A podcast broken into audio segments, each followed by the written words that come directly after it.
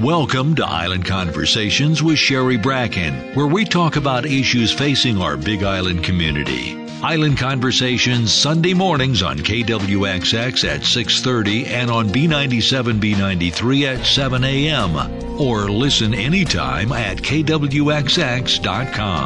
Island Conversations brought to you by KTA Superstores where you're someone special every day since 1916.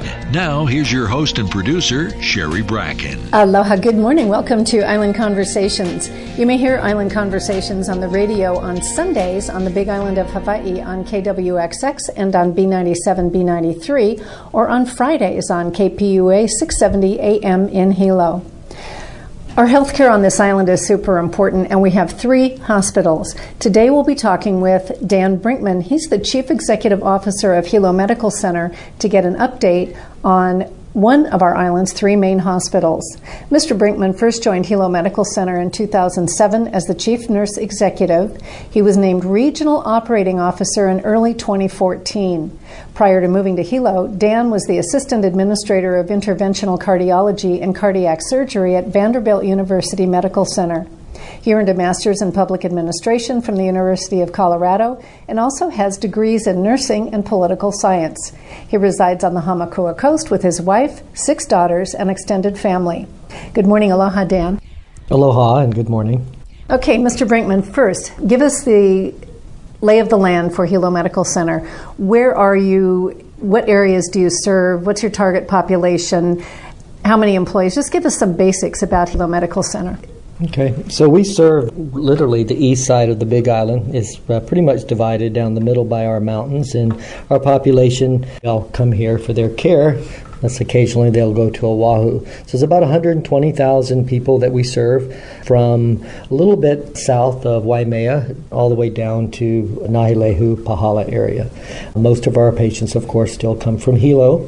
We have Hilo Medical Center here, the main hospital, and then we also have Kau Hospital in Kau and Hale Ho'ola Hamakua, which is in Honokaa. We have about almost 1,400 employees now in our three facilities combined, and we're the largest employer in each one of our communities. So, uh, what happens with us economically matters, but certainly what we do with healthcare also has a big impact on our communities.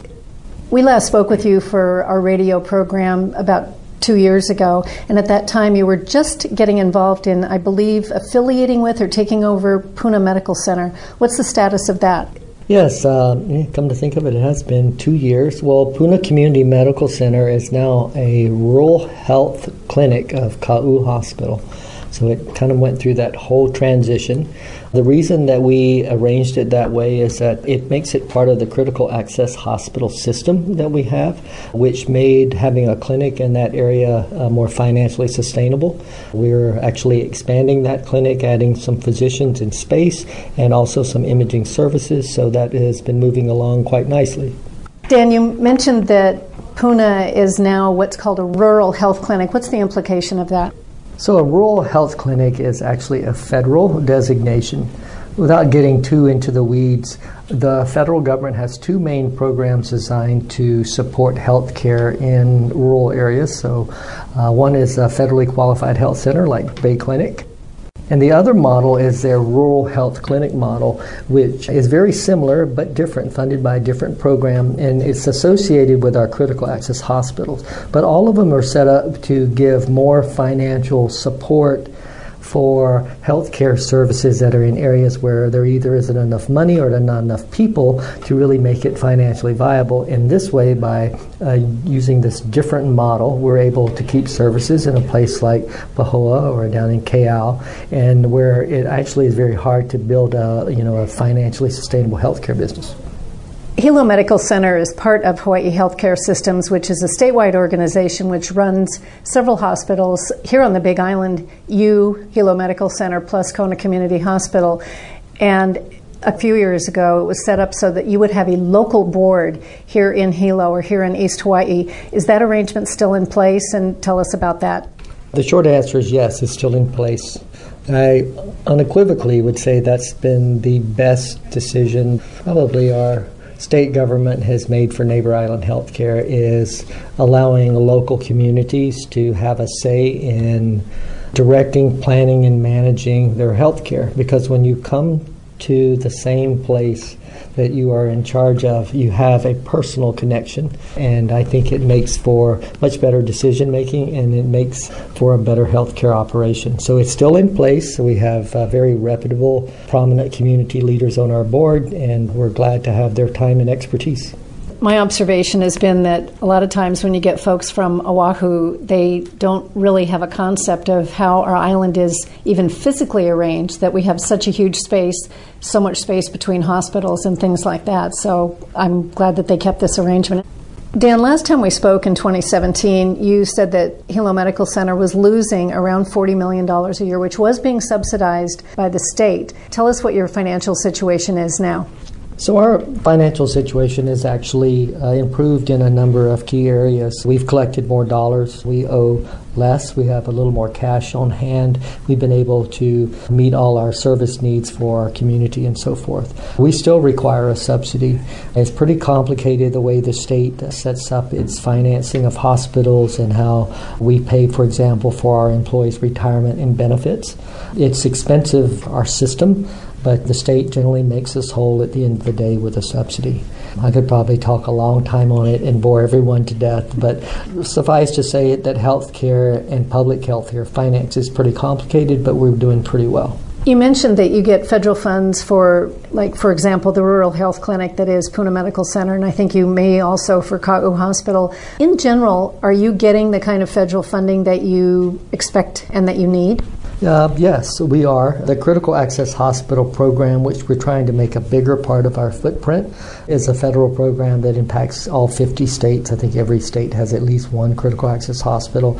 And if you follow the rules and meet all their requirements, they pretty much pay you. So we're looking to have more involvement in that side of the business, which will reduce our dependency perhaps on some of our own state based subsidies and support. When you say critical access hospital, is Hilo Medical Center a critical access hospital, or are we talking like Ka'u Hospital? So, Hilo Medical Center is not a critical access hospital. It's what they call a PPS hospital, acute hospital. We're basically paid for services. So, if we do an x ray, we get a fee. If we do a surgery, we get a fee. Critical access hospitals, they do a whole bunch of services over the course of the year. They add up all of what it costs, apply a formula, and then if they're short, the federal program makes up the difference to make them break even, not to make money, but to keep them operating. A good example of those types of hospitals are Ka'u Hospital and Honokaa Hospital, or excuse me, I'm going by this old name, really is Hale Ho'ola Hamakua, which is up in Honokaa, and then also Kohala Hospital on the other side of the island is also a critical access hospital. Okay, and Kohala Hospital is under Kona Community Hospital, right? It's part of the West region, yes, and is associated with Kona Community Hospital. Dan Brinkman, sort of unrelated to Hilo Medical Center specifically, why do hospitals, not just this one, but hospitals across the country, lose money? Because this is something that I've read is going on everywhere. Why is that happening?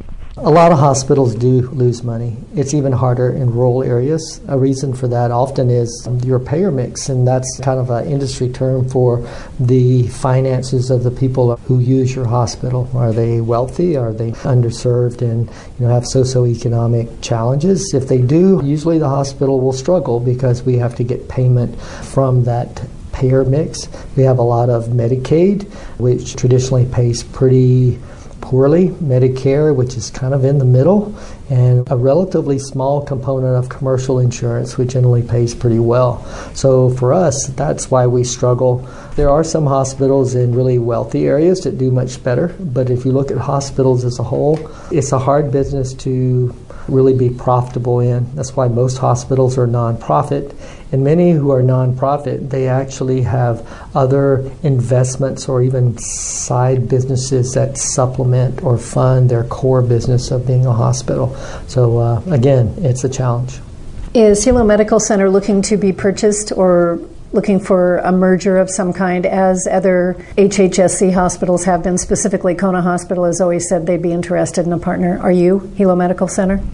No. Okay. The Leapfrog Group which is well respected, gave Hilo Medical Center an A rating in safety in May 2019. That was really pretty cool because, frankly, on this island, that was the best rating of anybody. So, congratulations about that. Now, that said, there are a few areas where Hilo Medical Center declined to report, according to Leapfrog.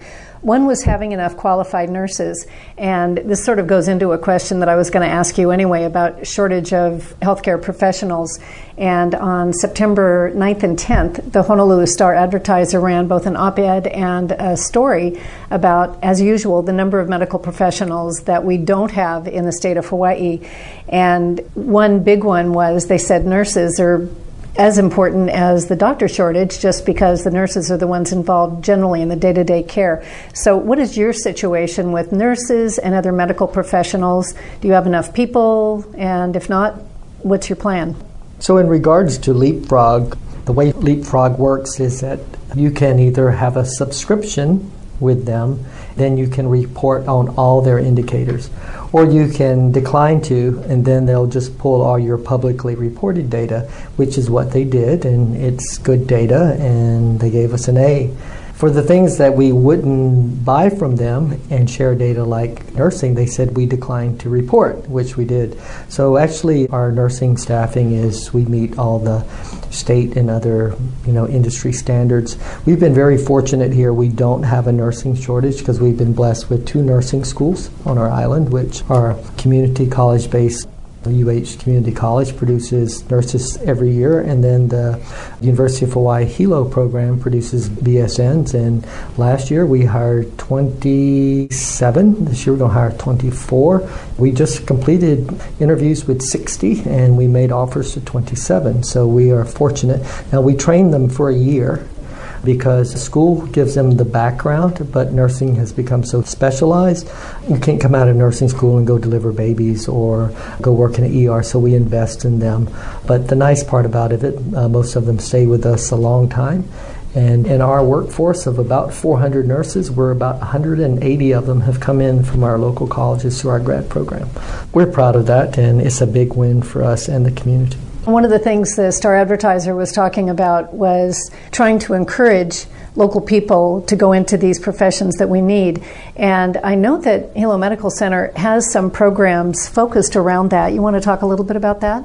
So, our foundation, Hilo Medical Center Foundation, they are very active in promoting health careers in the community. They also do a lot of work with loan repayment, other things to make it easier for health professionals to stay in the community. And then um, I just think probably create an environment where people look at healthcare as something that would be viable for them and a way to uh, have a good job, contribute, and make a good living for their family.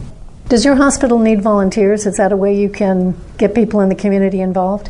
We're blessed with plenty of volunteers. We have over 100, I believe, that are, like when I say enrolled, but we have to obviously track their work, but they participate in some form or the other. We have a dinner for them every year, and I think every account we've had has been over 100. So uh, we've been blessed with a lot of good folks. Some of them have been volunteering here for 20 plus years.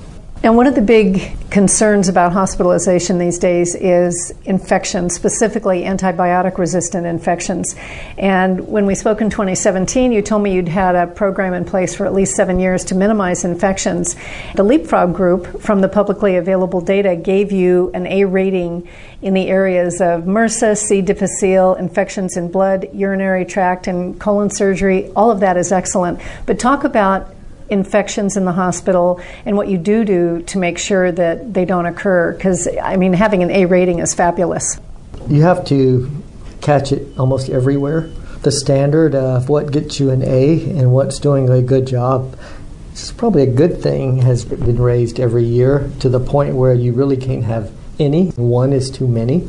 Basically, our approach has been to raise awareness with all our nurses and our physicians. So, physicians, we have like uh, a program that encourages physicians and helps them order the right antibiotics and not too much of it so you don't have resistance. We have a huge, always pushing hand washing. Sound like duh But if you think about it, every time a caregiver has an interaction in and out of a room 100 times a day, they're sanitizing their hands over and over and over and over again, which can be very, you think about it, tedious. But it's so important to not take what one patient has and pass it on to another. So getting that ingrained in our workforce where it's just, you don't think about it, they always are hitting that gel or washing their hands, and you couldn't even ask them if they did because they're just doing it. That's one of the most important things to make sure that you don't get people sick when they come into the hospital to be treated. There's a number of other best practices when it comes to, say, speaking very layperson, putting things in people's body. You generally want to avoid doing that if you can. So we try not to put IVs in any more than we have to or catheters. And when we do, we try to almost uh, go to extreme to make it a very sterile and very clean type of procedure so we don't introduce anything into your body. A lot of infection prevention is not complex science, it's doing it the right way every single time. And if you do that, and most importantly, you get your caregivers to buy into the idea of doing it, you'll keep your patient safer. And a brief interruption to remind you this is Island Conversations, and I'm your host and producer, Sherry Bracken.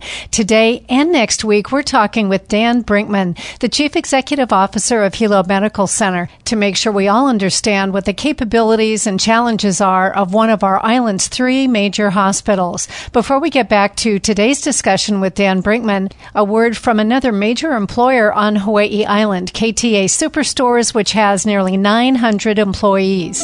KTA, local and fresh means you get the very best Hawaii Island has to offer. The grass fed meats you find at KTA are raised without added hormones or antibiotics. Our seafood department is stocked with sustainable choices caught in local waters by local fishermen. KTA carries the largest selection of Hawaii Island homegrown produce. Our mountain apple brand is all local so you know it's fresh and delicious. Local and fresh always tastes best at KTA. And now back to Hilo Medical Center Chief Executive Dan Brinkman.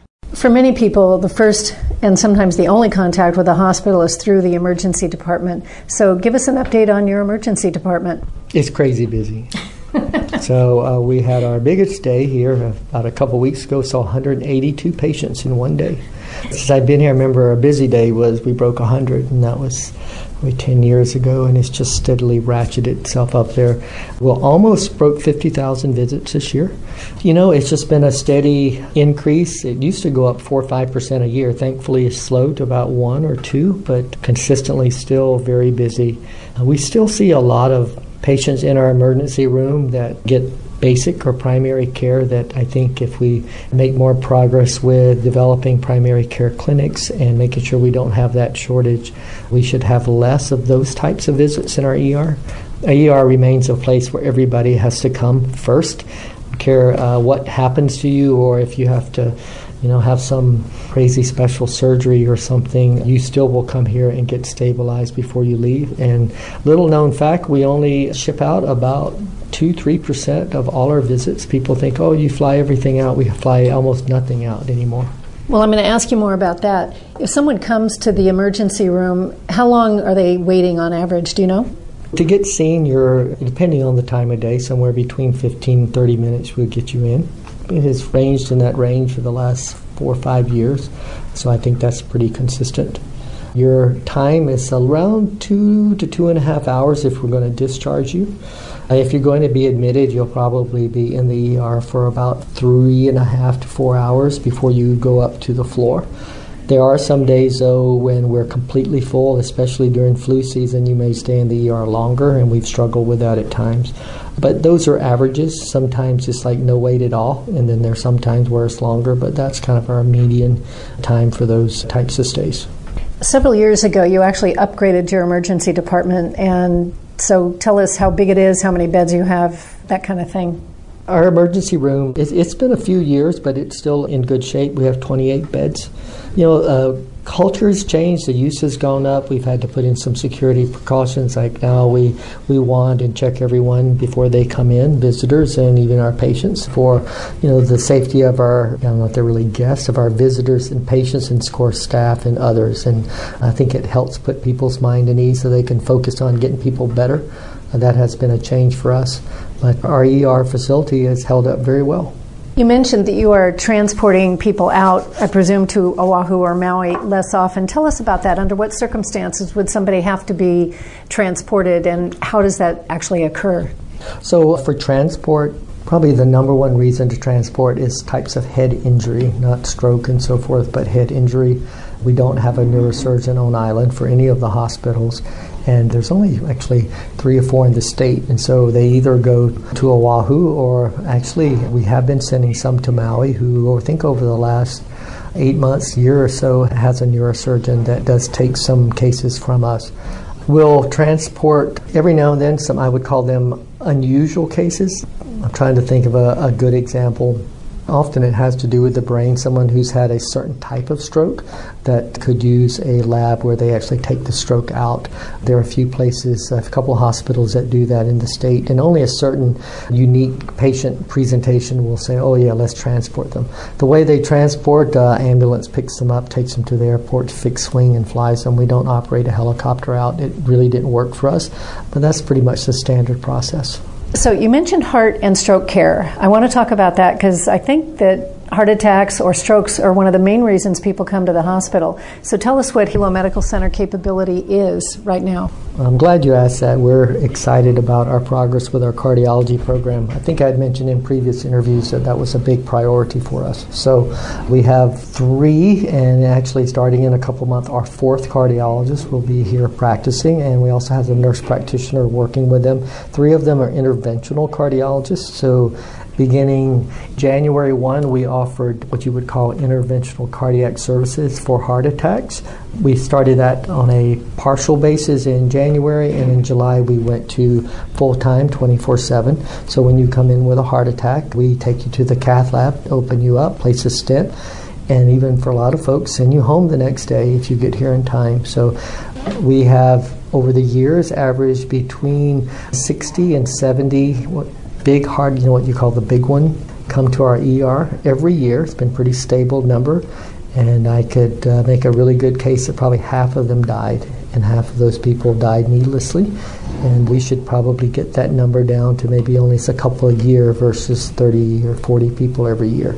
So, very excited about that, and I don't want to overspeak, but our goal is to keep that program viable indefinitely. Well, so what you're saying is because you can put in a stent right here at Hilo Medical Center, that means you didn't have to transport people, and it also means that they lived. Am I un- understanding that correctly? You said it perfectly. That's the big thing. I was sharing some of this results with our employees, and Bottom line says, why do this? Well, people live. There are actually very few procedures that you can do that you really go, well, did it make a difference to tie it back to individual? This one's, the consequences dire and the fix is very straightforward. You have a blockage, you open it, people walk out the next day. You don't open it, they'll die. I mean, it really is one of those things. And so there's so many other things the program delivers for cardiac care, preventing that from happening in the first place. We do a lot of elective interventions now. We manage people's heart disease so they don't get to that point. But preventing the heart attack is like the big thing. It's the big thing. And when you're having that that crushing feeling or your family's bringing their loved one to the emergency room, by the way, call 911. Don't do that. But if you are, it makes a huge difference because you'll lose your loved one otherwise. How about strokes? What's your situation with strokes? Because I understand there's some medications that can be given if you get someone to the hospital via 911 fast enough. We're a certified primary stroke center. So we certified through the Joint Commission, which certifies all the hospitals in the country that take Medicare money.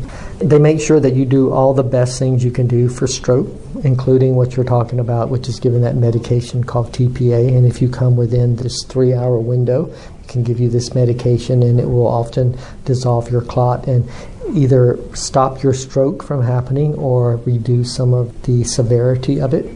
Um, it's not a, a, silver bullet or a perfect fix. Sometimes people have a bad outcome, but it's usually one or two percent. And most people go, you know what? I'd rather have the chance of not having a lifetime of stroke debilitation and fix me up, doc. So we try to, with the right patients, really encourage giving this medication. And most importantly, people recognizing the signs and symptoms of stroke and not convincing themselves it's going to go away tomorrow. You need to come to the emergency room. It's pretty easy to diagnose. They do a CT, you're either having it or you're not. Dan, tell us, uh, you know, people should know. How do I know if I'm having a stroke? How does anybody know if they or a loved one or a friend is having a stroke? There's a handy acronym called FAST. That's how you recognize the signs and symptoms of a stroke. Often people's face will droop on one side or the other. Their arm might have weakness in it, either left or right. Their speech may become a little slurred then when you see those things happening, you know you have time, short period of time to get in, and then that treatment can work for you. If you wait too long, there's not a lot we can do. So be fast about it. Well, one thing that I've heard from the EMTs from Hawaii County Fire Department is really the best thing to do is call 911 because they can actually diagnose and begin whatever they need to do in the ambulance. You're exactly right. You want to call 911. Uh, one of the things, if they see all those signs and symptoms, they'll call the emergency room ahead of time. We'll get the CT scanner ready. We will have what they call as a stroke activation, which makes sure everyone is there ready to treat you. And if you're short on time, we can make the most of it. I read in the paper some months ago that there was some funding in the legislature that was supposed to come in for your interventional cardiac program, and for a time it was stalled. Did you get that money or did you not get that money? And either way, how does that affect you? Unfortunately, at the last minute, that uh, arrangement kind of fell apart. I know Senator Kahele did his best, and uh, we weren't able to get that funding. We did get some funding the previous year, our funding for programs is we try to do it in a combination of ways using the money we generate from our services, our subsidy we talked about earlier, and then sometimes we get an earmark which was what we were asking for for Senator Kahele. But when we put together a program, we try not to be dependent on any one thing. Otherwise, we maybe we wouldn't ever get anything done. So our program is moving along. Hopefully, this session will get a little more help with it, so we can do even more for our community. Dan, you've mentioned imaging. Tell us what imaging is, why it's important, and what the situation is at Hilo Medical Center. Imaging is a catch all term for all different ways to look inside the body without cutting on people, really. Today, more and more of care requires some highly technical imaging like uh, CT scans. Some people call that, they make a joke that it's the fifth vital sign. Every time you come to the emergency room, we have to do a CT to see what's going on with you. And there's a little truth to it because it's gotten so good, doctors don't have to guess anymore. Imaging has evolved to a point where our doctors rely on it to make accurate diagnoses, to speed treatment. It's not so much a guessing game as before. So the expectations of the type of imaging you have have really increased. Ultrasound, X ray, there's magnets like MRIs, there's nuclear medicine, it's all different kinds of things, and we call that all imaging, down to your basic did you get an x ray? Okay. As our emergency room has gotten busier, we've needed to have more and more of it available. We have two CT scanners uh, we use for almost, well, it seems like almost every visit. The reason we have two is as our ER has grown, the demand on the CT machines has grown, so we have a very advanced 640 slice CT, is one of the best in the state, and then we also have a very good kind of our workhorse that does most of our CT. We also have upgraded our MRI. We have one that was over 20 years old. We have a new one that should do its first exam here, hopefully by October 1. Almost fully installed, just going through its final testing. State of the art. We also have a very good angio suite here that's a couple of years old that we do interventional cardiac work with. Over the last well, two and a half years, and we should be done in probably another eight months. We will have replaced all our imaging equipment. So, MRI, two new CTs. We hope to replace a nuclear camera, our ultrasound. The last piece is to have fully digital x ray. Really, all new stuff. So, how does that impact our patient or our community when you come in? You're getting like the best technologically, and it should improve the speed at which you get treated, and it also should help the diagnosis be more accurate. And with that, we're going to take a pause in our conversation with Dan Brinkman. He's the Chief Executive Officer of Hilo Medical Center. And pick this up again next week. We recorded our interview in Dan Brinkman's office at Hilo Medical Center. And next week, we're going to talk more about physician recruitment, cancer care, the family residency clinic, and more at Hilo Medical Center. This is Island Conversations. I'm Sherry Bracken. I really appreciate you listeners being with us. If you have questions or comments, please feel free to email me at Sherry, S H E R R Y, at kwxx.com. Until next week and another Island Conversations, please let's all live and drive with aloha. Ahui ho. Thank you for listening to Island Conversations with Sherry Bracken, available anytime at kwxx.com. We welcome your feedback and suggestions at info at kwxx.com. Join us next week for another Island Conversations with Sherry Bracken, brought to you by KTA Superstores, where you're someone special every day since 1916.